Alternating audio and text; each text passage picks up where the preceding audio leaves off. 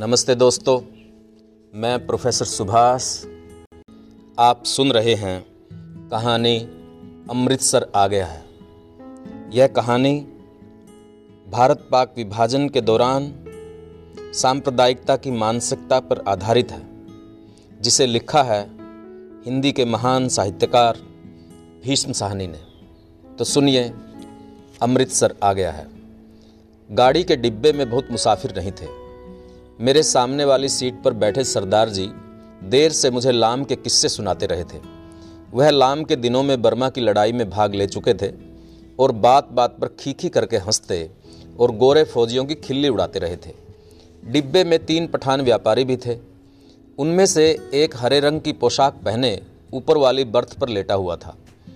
वह आदमी बड़ा हंसमुख था और बड़ी देर से मेरे साथ वाली सीट पर बैठे एक दुबले से बाबू के साथ उसका मज़ाक चल रहा था।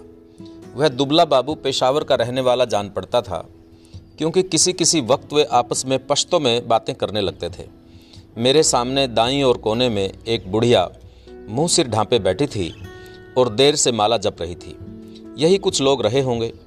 संभव है दो एक और मुसाफिर भी रहे हों, पर वे स्पष्टता मुझे याद नहीं। गाड़ी धीमी रफ्तार से चली जा रही थी और गाड़ी में बैठे मुसाफिर बतिया रहे थे।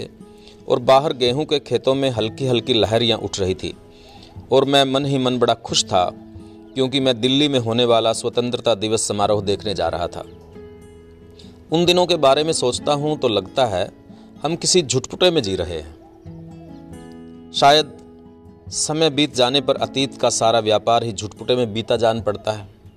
ज्यो ज्यो भविष्य के पट खुलते जाते हैं, यह झुटपुटा और भी गहराता चला जाता है।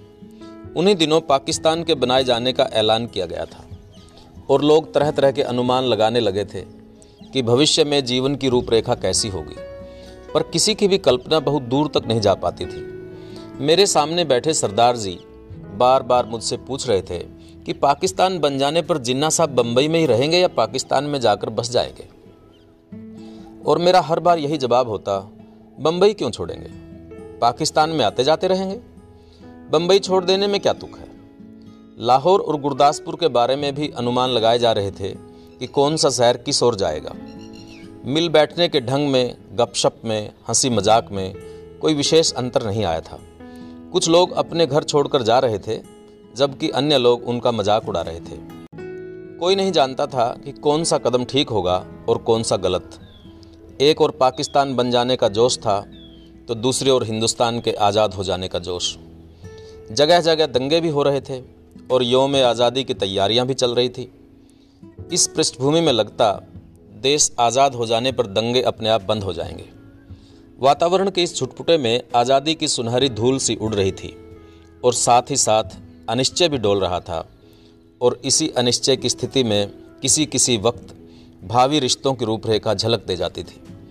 शायद जेहलम का स्टेशन पीछे छूट चुका था। जब ऊपर वाली बर्थ पर बैठे पठान ने एक पोटली खोल ली और उसमें से उबलता हुआ मांस और नान रोटी के टुकड़े निकाल निकाल कर अपने साथियों को देने लगा।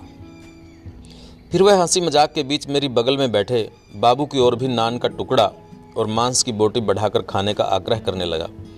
खा ले बाबू, ताकत आएगी। हम जैसा हो जाएगा। बीबी भी तेरे साथ खुश रहेगी। खा ले दाल खोर, तू दाल खाता है, इसलिए दुबला है। डिब्बे में लोग हंसने लगे थे। बाबू ने पश्तों में कुछ जवाब दिया और फिर मुस्कुराता सिर हिलाता रहा। इस पर दूसरे पठान ने हंसकर कहा, ओ जालिम, हमारे साथ नहीं लेता तो अपने साथ हाथ से उठा ले।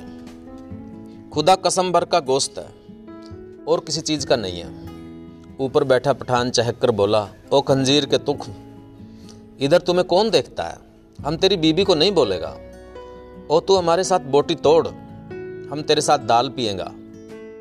इस पर कहकहा उठा, पर दुबला पतला बाबू हंसता सिर हिलाता रहा और कभी कभी दो शब्द पस्तों में भी कह देता। वो कितना बुरा बात है, हम खाता है और तुम हमारा मुँह देखता है। सभी पठान मगन थे।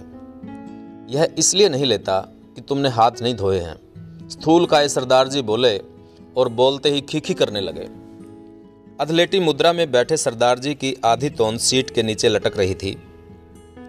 तुम अभी सोकर उठे हो और उठते ही पोटली खोलकर कहाने लग गए हो। इसीलिए बाबूजी तुम्हारे हाथ से नहीं लेते, और कोई बात नहीं। और सरदार जी ने मेरी ओर देखकर आँख मारी और फिर खीखी करने लगे। मांस नहीं खाता है बाबू तो जाओ जनाना डिब्बे में बैठो। इधर क्या करता है? फिर कह कहा उठा।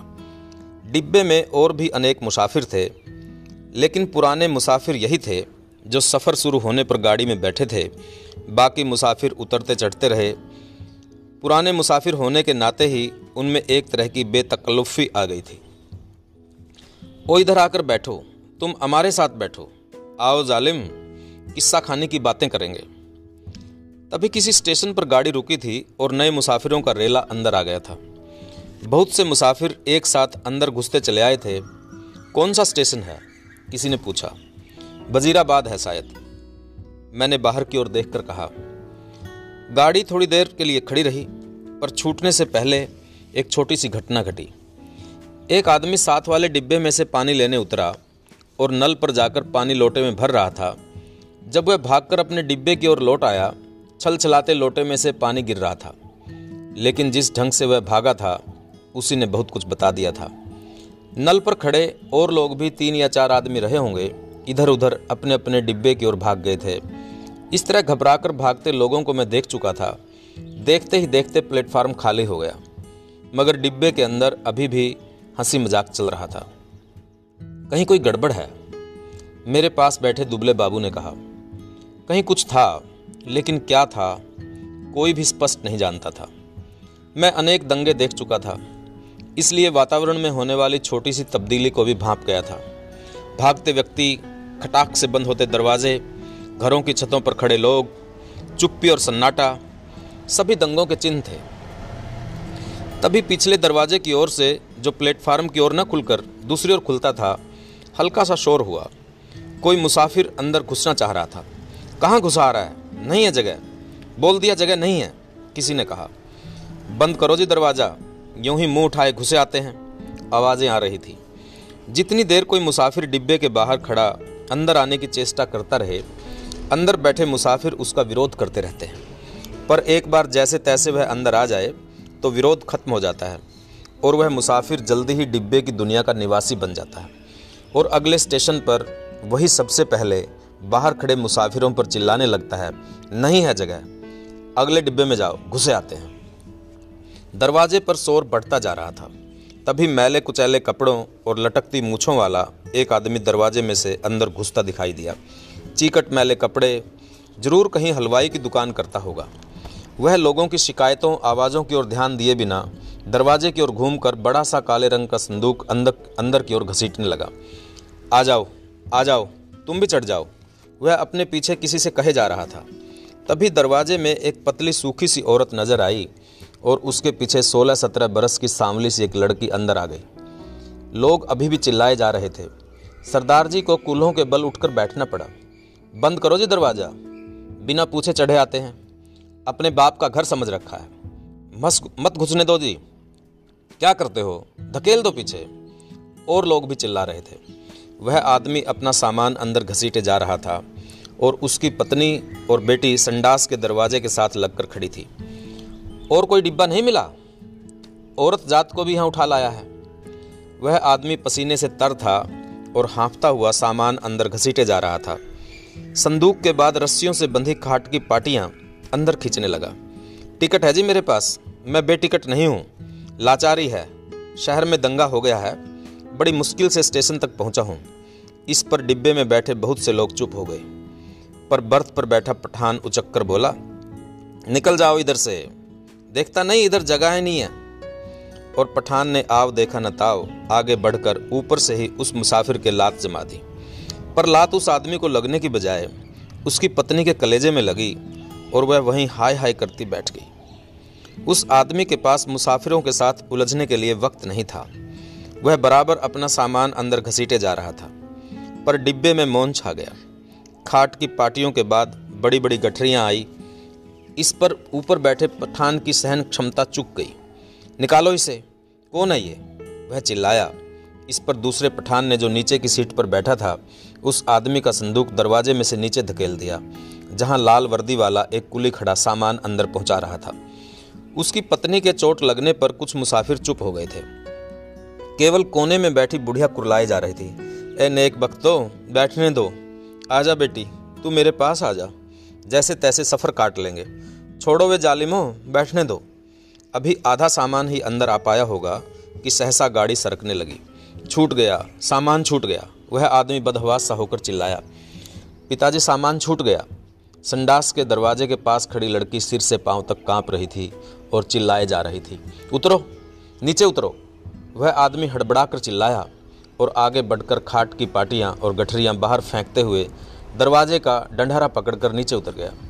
उसके पीछे उसकी भयाकुल बेटी और फिर उसकी पत्नी कलेजे को दोनों हाथों से दबाए हाय हाय करती नीचे उतर गई। बहुत बुरा किया है तुम लोगों ने, बहुत बुरा किया है। बुढ़िया ऊँचा ऊँचा बोल रही थी, तुम्हारे दिल में दर्द मर गया। छोटी सी बच्ची उसके साथ थी। बेरहमो, तुमने बहुत बुरा किया है। धक्के देकर उतार दिया गाड़ी सूने प्लेटफार्म को लांगती आगे बढ़ गई। डिब्बे में व्याकुल सी चुप्पी छा गई। बुढ़िया ने बोलना बंद कर दिया था। पठानों का विरोध कर पाने की किसी की हिम्मत नहीं हुई। तभी मेरी बगल में बैठे दुबले बाबू ने मेरे बाजू पर हाथ रखकर कहा, आग है? देखो, आग लगी है। गाड़ी प्लेटफार्म छोड़कर आगे निकल आई थी और शहर पीछे छूट रहा था। तभी शहर की ओर से उठते धुएँ के बादल और उसमें लपलपाती आग के शोले नज़र आने लगे थे। दंगा हुआ है। स्टेशन पर भी लोग भाग रहे थे। कहीं दंगा हुआ है। शहर में आग लगी थी। बात डिब्बे भर के मुसाफिरों को पता चल गई और वे लपक लपक कर खिड़कियों में से आग का दृश्य देखने लगे। जब गाड़ी शहर छोड़कर आगे बढ़ गई तो डिब्बे में सन्नाटा छा गया। मैंने घूम कर डिब्बे के अंदर देखा, दुबले बाबू का चेहरा पीला पड़ गया था और माथे पर पसीने की परत किसी मुर्दे के माथे की तरह चमक रही थी। मुझे लगा, जैसे अपनी अपनी जगह बैठे सभी मुसाफिरों ने अपने आसपास बैठे लोगों का जायज़ा ले लिया है। सरदार जी उठकर मेरी सीट पर आ बैठे। नीचे वाली सीट पर बैठा पठान उठा और अपने दो साथी पठानों के साथ ऊपर वाली बर्थ पर चढ़ गया। यही क्रिया शायद रेलगाड़ी के अन्य डिब्बों में भी चल रही थी। डिब्बे में तनाव आ गया। लोगों ने बतियाना बंद कर दिया। तीनों ने पठान, तीनों के तीनों पठान ऊपर वाली बर्थ पर एक साथ बैठे, चुपचाप नीचे की ओर देखे जा रहे थे। सभी मुसाफिरों की आँखें पहले से ज़्यादा खुली खुली ज़्यादा शंकित सी लगी। यही स्थिति संभवतः गाड़ी के सभी डिब्बों में व्याप्त हो रही थी। कौन सा स्टेशन था यह? डिब्बे में किसी ने पूछा वजीराबाद किसी ने उत्तर दिया? जवाब मिलने पर डिब्बे में एक और प्रतिक्रिया हुई। पठानों के मन का तनाव फ़ौरन ढीला पड़ गया, जबकि हिंदू, सिख मुसाफिरों की चुप्पी और ज़्यादा गहरी हो गई। एक पठान ने अपनी बास्केट की जेब में से नस्वार की डीवे निकाली और नाक में नस्वार चढ़ाने लगा। अन्य पठान भी अपनी अपनी डिबिया निकाल कर नस्वार चढ़ाने लगे। बुढ़िया बराबर माला जपे जा रही थी। किसी किसी वक्त उसके बुदबुदाते होंठ नज़र आते। लगता, उनमें से कोई खोखली सी आवाज़ निकल रही है। अगले स्टेशन पर जब गाड़ी रुकी तो वहाँ भी सन्नाटा था। कोई परिंदा तक नहीं फड़क रहा था। हाँ एक भिश्ती पीठ पर पानी की मश्क लादे प्लेटफार्म लांग कर आया था और मुसाफिरों को पानी पिलाने लगा। लो, पियो पानी पानी पियो। औरतों के डिब्बे में से औरतें और बच्चों के अनेक हाथ बाहर निकल आए थे। बहुत मारकाट हुई है। बहुत लोग मरे हैं। लगता था वह इस मारकाट में अकेला पुण्य कमाने चला आया था। गाड़ी सरकी तो सहसा खिड़कियों के पल्ले चढ़ाए जाने लगे। दूर दूर तक पहियों की गड़गड़ाहट के साथ खिड़कियों के पल्ले चढ़ाने की आवाज़ें आने लगी। किसी अज्ञात आशंकावश दुबला बाबू मेरे पास वाली सीट पर से उठा और दो सीटों के बीच फर्श पर लेट गया। उसका चेहरा अभी भी मुर्दे जैसा पीला हो रहा था। इस पर बर्थ पर बैठा पठान उसकी ठिठोली करने लगा।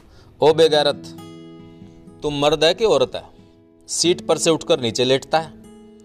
तुम मर्द के नाम को बदनाम करता है।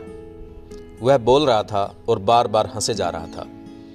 फिर वह उससे पश्तों में कुछ कहने लगा। बाबू चुप बना लेटा रहा।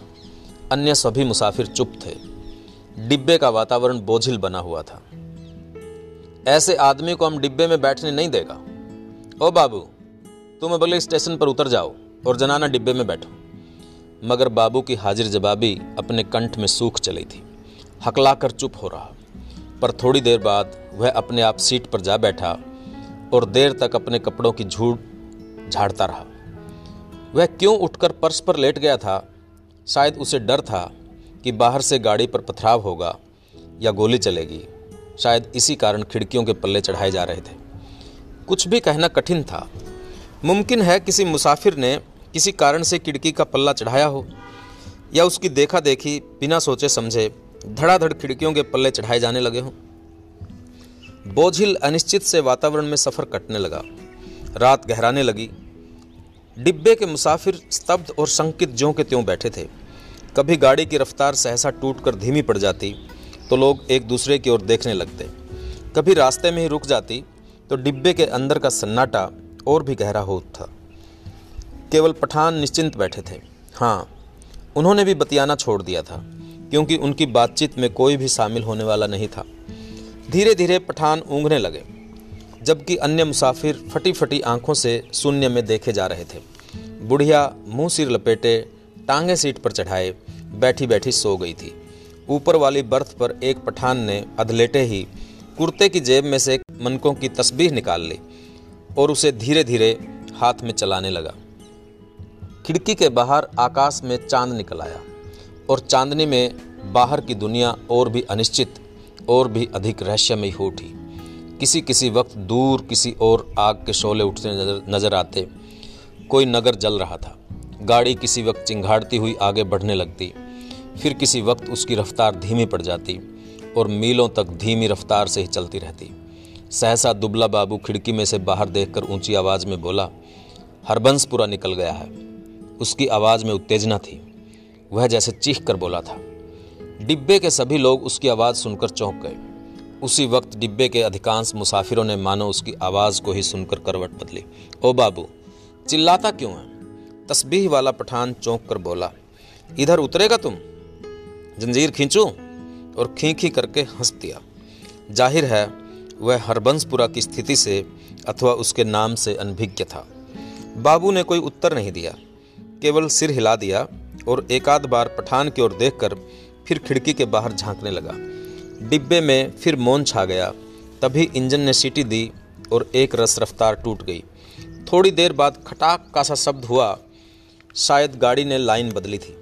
बाबू ने झाँक कर उस दिशा में देखा और जिस ओर गाड़ी बढ़ जा रही थी, शहर आ गया है। वह फिर ऊँची आवाज़ में चिल्लाया, अमृतसर आ गया है। उसने फिर से कहा और उछल कर खड़ा हो गया और ऊपर वाली बर्थ पर लेटे पठान को संबोधन करके चिल्लाया, ओ बे पठान के बच्चे, नीचे उतर, तेरी माँ की, नीचे उतर। तेरी उस पठान बनाने वाले की मैं बाबू चिल्लाने लगा था और चीख चीख कर गालियाँ बकने लगा था। तस्बीह वाले पठान ने करवट बदली और बाबू की ओर देख कर बोला, ओ क्या है बाबू, हमको कुछ बोला? बाबू को उत्तेजित देखकर अन्य मुसाफिर भी उठ बैठे। नीचे उतर। तेरी मैं हिंदू औरत को लात मारता है। हरामजादे तेरी उस, ओ बाबू बक बक नहीं करो। ओ खंजीर के तुख्म गाली मत बको। हमने बोल दिया, हम तुम्हारा ज़ुबान खींच लेगा। गाली देता है, मादर। बाबू चिल्लाया और उछलकर सीट पर चढ़ गया। वह सिर से पाँव तक काँप रहा था। बस बस सरदार जी बोले, यह लड़ने की जगह नहीं है। थोड़ी देर का सफ़र बाकी है, आराम से बैठो। तेरी मैं लात न तोड़ूं तो कहना, गाड़ी तेरे बाप की है? बाबू चिल्लाया। ओ, हमने क्या बोला? सभी लोग उसको निकालता था, हमने भी निकाला। ये इधर हमको गाली देता है, हम इसका ज़ुबान खींच लेगा। बुढ़िया बीच में फिर बोल उठी, वे जीण जोग्यो, आराम नाल बैठो, वे रबदो बंदो कुछ होश करो। उसके होंठ किसी प्रेत के होठों की तरह फड़फड़ाए जा रहे थे। और उनमें से क्षीण सी फुसफुसाहट सुनाई दे रही थी। बाबू चिल्लाए जा रहा था। अपने घर में शेर बनता था। अब बोल, तेरी मैं उस पठान बनाने वाले की, तभी गाड़ी अमृतसर के प्लेटफार्म पर रुकी। प्लेटफार्म लोगों से खचाखच भरा था। प्लेटफार्म पर खड़े लोग झाँक झाँक कर डिब्बों के अंदर देखने लगे। बार बार लोग एक ही सवाल पूछ रहे थे, पीछे क्या हुआ है? कहाँ पर दंगा हुआ है? खचाखच भरे प्लेटफार्म पर शायद इसी बात की चर्चा चल रही थी। कि पीछे क्या हुआ है। प्लेटफार्म पर खड़े दो तीन खोमचे वालों पर मुसाफिर टूट पड़ रहे थे।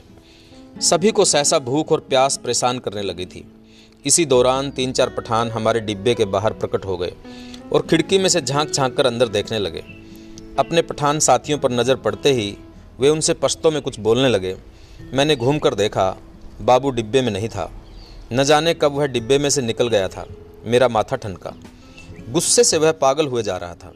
न जाने क्या कर बैठे। पर इस बीच डिब्बे के तीनों पठान अपनी अपनी गठरी उठाकर बाहर निकल गए और अपने पठान साथियों के साथ गाड़ी के अगले किसी डिब्बे की ओर बढ़ गए। जो विभाजन पहले प्रत्येक डिब्बे के भीतर होता रहा था, अब सारी गाड़ी के स्तर पर होने लगा था। खोमचे वालों के इधर इर्द गिर्द भीड़ छंटने लगी।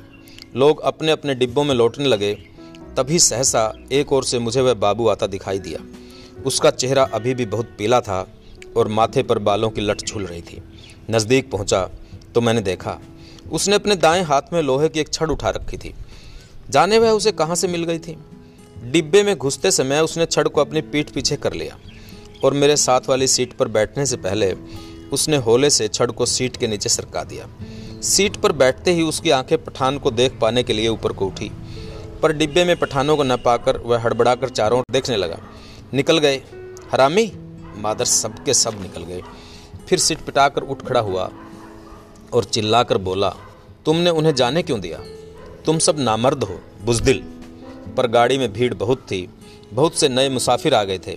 किसी ने उसकी ओर विशेष ध्यान नहीं दिया।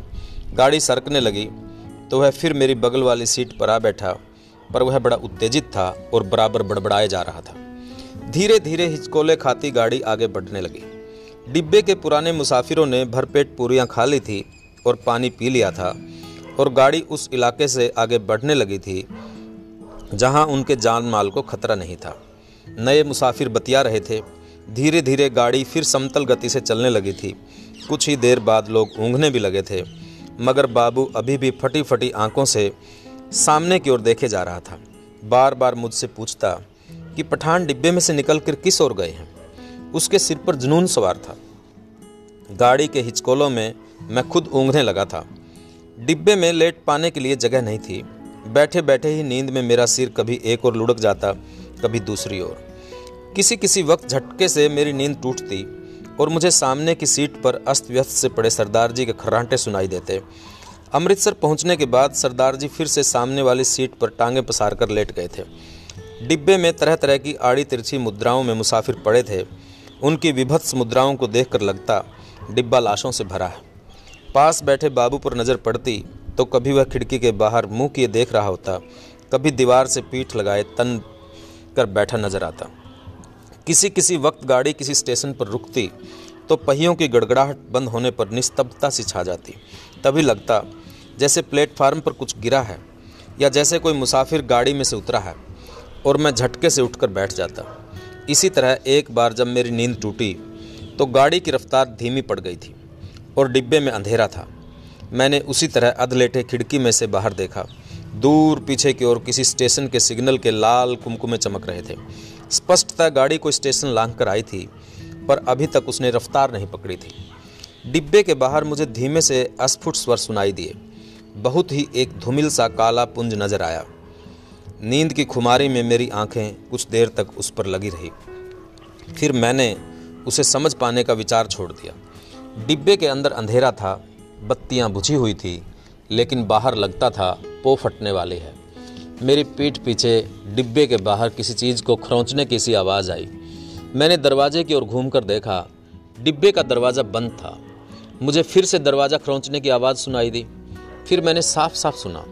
लाठी से कोई व्यक्ति डिब्बे का दरवाज़ा पटपटा रहा था। मैंने झाँक कर खिड़की के बाहर देखा, सचमुच एक आदमी डिब्बे की दो सीढ़ियाँ चढ़ाया था। उसके कंधे पर एक गठरी झूल रही थी और हाथ में लाठी थी और उसने बदरंग से कपड़े पहन रखे थे और उसके दाढ़ी थी। मेरी नज़र बाहर नीचे की ओर गई। गाड़ी के साथ साथ एक औरत भागती चली आ रही थी, नंगे पाँव और उसने दो गठरियाँ उठा रखी थी। बोझ के कारण उससे दौड़ा नहीं जा रहा था। डिब्बे के पायदान पर खड़ा आदमी बार बार उसकी ओर मुड़कर देख रहा था और हाँफता हुआ कहे जा रहा था, आजा आजा, तू भी चढ़ा, आजा। दरवाजे पर फिर लाठी पटपटाने की आवाज़ आई, खोलो जी दरवाज़ा, खुदा के वास्ते दरवाज़ा खोलो। वह आदमी हाँफ रहा था, खुदा के लिए दरवाज़ा खोलो, मेरे साथ में औरत जात है, गाड़ी निकल जाएगी। सहसा मैंने देखा बाबू हड़बड़ा कर उठ खड़ा हुआ और दरवाजे के पास जाकर दरवाजे में लगी खिड़की मुँह बाहर निकाल कर बोला, कौन है? इधर जगह नहीं है। बाहर खड़ा आदमी फिर गिड़गिड़ाने लगा, खुदा के वास्ते गाड़ी निकल जाएगी। और वह आदमी खिड़की में से अपना हाथ अंदर डालकर दरवाज़ा खोल पाने की सिटकनी टटोलने लगा, नहीं है जगह, बोल दिया, उतर जाओ गाड़ी पर से। बाबू चिल्लाया और उसी क्षण लपक कर दरवाज़ा खोल दिया। या अल्लाह, उस आदमी के अस्फुट से शब्द सुनाई दिए। दरवाज़ा खुलने पर जैसे उसने इत्मीनान की सांस ली हो, और उसी वक्त मैंने बाबू के हाथ में छड़ को चमकते देखा। एक ही भरपूर वार बाबू ने उस मुसाफिर के सिर पर किया था। मैं देखते ही डर गया और मेरी टांगें लर्ज गई। मुझे लगा, जैसे छड़ के वार का उस आदमी पर कोई असर नहीं हुआ। उसके दोनों हाथ अभी भी ज़ोर से डंडरों को पकड़े हुए थे। कंधे पर लटकती गठरी खिसक कर उसकी कोहनी पर आ गई थी। तभी सहसा चेहरे पर लहू की दो तीन धारें एक साथ फूट पड़ी। झुरमुटे में उसके खुले होंठ और चमकते दांत नज़र आए। वह दो एक बार, या अल्लाह बुदबुदाया, और फिर पैर लड़खड़ा गए। उसकी आँखों ने बाबू की ओर देखा। अदमुदी सी आँखें, जो धीरे धीरे सिकुड़ती जा रही थी, मानो उसे पहचानने की कोशिश कर रही हों कि वह कौन है, और उससे किस इदावत का बदला ले रहा है। इस बीच अंधेरा कुछ और छन गया था। उसके होंठ फिर फड़फड़ाए, और उनमें उसके सफ़ेद दांत फिर से झलक उठे। मुझे लगा वह मुस्कुराया है, पर वास्तव में केवल त्रास के ही कारण उसके होठों में बल पड़ने लगे थे। नीचे पटरी के साथ साथ भागती और बड़बड़ाए और कोसे जा रही थी। उसे भी मालूम नहीं हो पाया था कि क्या हुआ है। वह अभी भी शायद यही समझ रही थी कि गठरी के कारण उसका पति गाड़ी पर ठीक तरह से चढ़ नहीं पा रहा है, कि उसका पैर जम नहीं पा रहा है। वह गाड़ी के साथ साथ भागती हुई अपनी दो गठरियों के बावजूद अपने पति के पैर को पकड़ पकड़ कर सीढ़ी पर टिकाने की कोशिश कर रही थी। तभी सहसा डंडरे पर उस आदमी के दोनों हाथ छूट गए और वह कटे पेड़ की भांति नीचे जा गिरा और उसके गिरते ही औरत ने भागना बंद कर दिया। मानो दोनों का सफ़र एक साथ ही खत्म हो गया हो। बाबू अभी भी मेरे निकट डिब्बे के खुले दरवाजे में बुत का बुत बना खड़ा था। लोहे की छड़ अभी भी उसके हाथ में थी। मुझे लगा जैसे वह छड़ को फेंक देना चाहता है, लेकिन उसे फेंक नहीं पा रहा। उसका हाथ जैसे उठ नहीं रहा था। मेरी सांस अभी भी फूली हुई थी और डिब्बे के अंधियारे कोने में मैं खिड़की के साथ सटकर बैठा उसकी ओर देखे जा रहा था। फिर वह आदमी खड़े खड़े हिला। किसी अज्ञात प्रेरणावश वह एक कदम आगे बढ़ाया और दरवाजे में से बाहर पीछे की ओर देखने लगा। गाड़ी आगे निकलती जा रही थी। दूर पटरी के किनारे अंधियारा पुंज सा नज़र आ रहा था। बाबू का शरीर हरकत में आया। एक झटके में उसने छड़ को डिब्बे से बाहर फेंक दिया। फिर घूमकर डिब्बे के अंदर दाएँ बाएँ देखने लगा। सभी मुसाफिर सोए पड़े थे। मेरी ओर उसकी नज़र नहीं उठी। थोड़ी देर तक वह खड़ा डोलता रहा। फिर उसने घूमकर दरवाज़ा बंद कर दिया। उसने ध्यान से अपने कपड़ों की ओर देखा, अपने दोनों हाथों की ओर देखा। फिर एक एक करके दोनों हाथों को नाक के पास ले जाकर उन्हें सूंघा। मानो जानना चाहता हो कि उसके हाथों से खून की बू तो नहीं आ रही है। फिर वह दबे पाँव चलता हुआ आया और मेरी बगल वाली सीट पर बैठ गया। धीरे धीरे झुटपुटा छंटने लगा। दिन खुलने लगा। साफ़ सुथरी सी रोशनी चारों ओर फैलने लगी। किसी ने जंजीर खींचकर गाड़ी को खड़ा नहीं किया था। छड़ खाकर किसी उसकी देह मीलों पीछे छूट चुकी थी। सामने गेहूँ के खेतों में फिर से हल्ली हल्ली लहरियाँ उठने लगी थी। सरदार जी बदन खुजलाते उठ बैठे। मेरी बगल में बैठा बाबू दोनों हाथ सिर के पीछे रखे सामने की ओर देखे जा रहा था। रात भर में उसके चेहरे पर दाढ़ी के छोटे छोटे बाल उगाए थे। अपने सामने बैठा देखकर सरदार उसके साथ बतियाने लगा। बड़े जीवट वाले हो बाबू। दुबले पतले हो, पर बड़े गुर्दे वाले हो। बड़ी हिम्मत दिखाई है। तुमसे डरकर ही वे पठान डिब्बे में से निकल गए। यहाँ बने रहते तो एक न एक की खोपड़ी तुम ज़रूर दुरुस्त कर देते और सरदार जी हंसने लगे। बाबू जवाब में मुस्कुराया, एक विभत्स सी मुस्कान और देर तक सरदार के चेहरे की ओर देखता रहा। दोस्तों, ये थी कहानी अमृतसर आ गया है और इस कहानी में आपने देखा कि किस तरह से माहौल व्यक्ति को सांप्रदायिक बना देता है। उसकी आत्मा को एक हिंसक पशु में बदल देता है। जिस व्यक्ति से उसकी कोई दुश्मनी नहीं, कोई जान पहचान नहीं, उसको मार डालता है। और डिब्बे के अंदर का हंसता खेलता माहौल, जिसमें सरदार जी, जिसमें हिंदू, जिसमें औरतें, जिसमें पठान, सब लोग हँसी खुशी से बतियाते जा रहे थे। और माहौल में किसी स्टेशन पर जब सांप्रदायिकता की चिंगारी छूटी तो उसने किस तरह से उसका माहौल बदल दिया, और यही पूरे देश का माहौल बनता जा रहा है। कि एक जगह से एक अफवाह उठती है या कोई घटना घटती है, पूरे देश में लोग सांप्रदायिक आधार पर बटने लगते हैं। दोस्तों, ये थी कहानी अमृतसर आ गया है, जो सांप्रदायिकता की मनुष्य के अंदर चेतना किस तरह से पैदा होती है, उसके ऊपर आधारित है। उम्मीद है आपको पसंद आई होगी। आप इसे साझा कीजिए। मिलते हैं किसी और कहानी के साथ। तब तक के लिए धन्यवाद।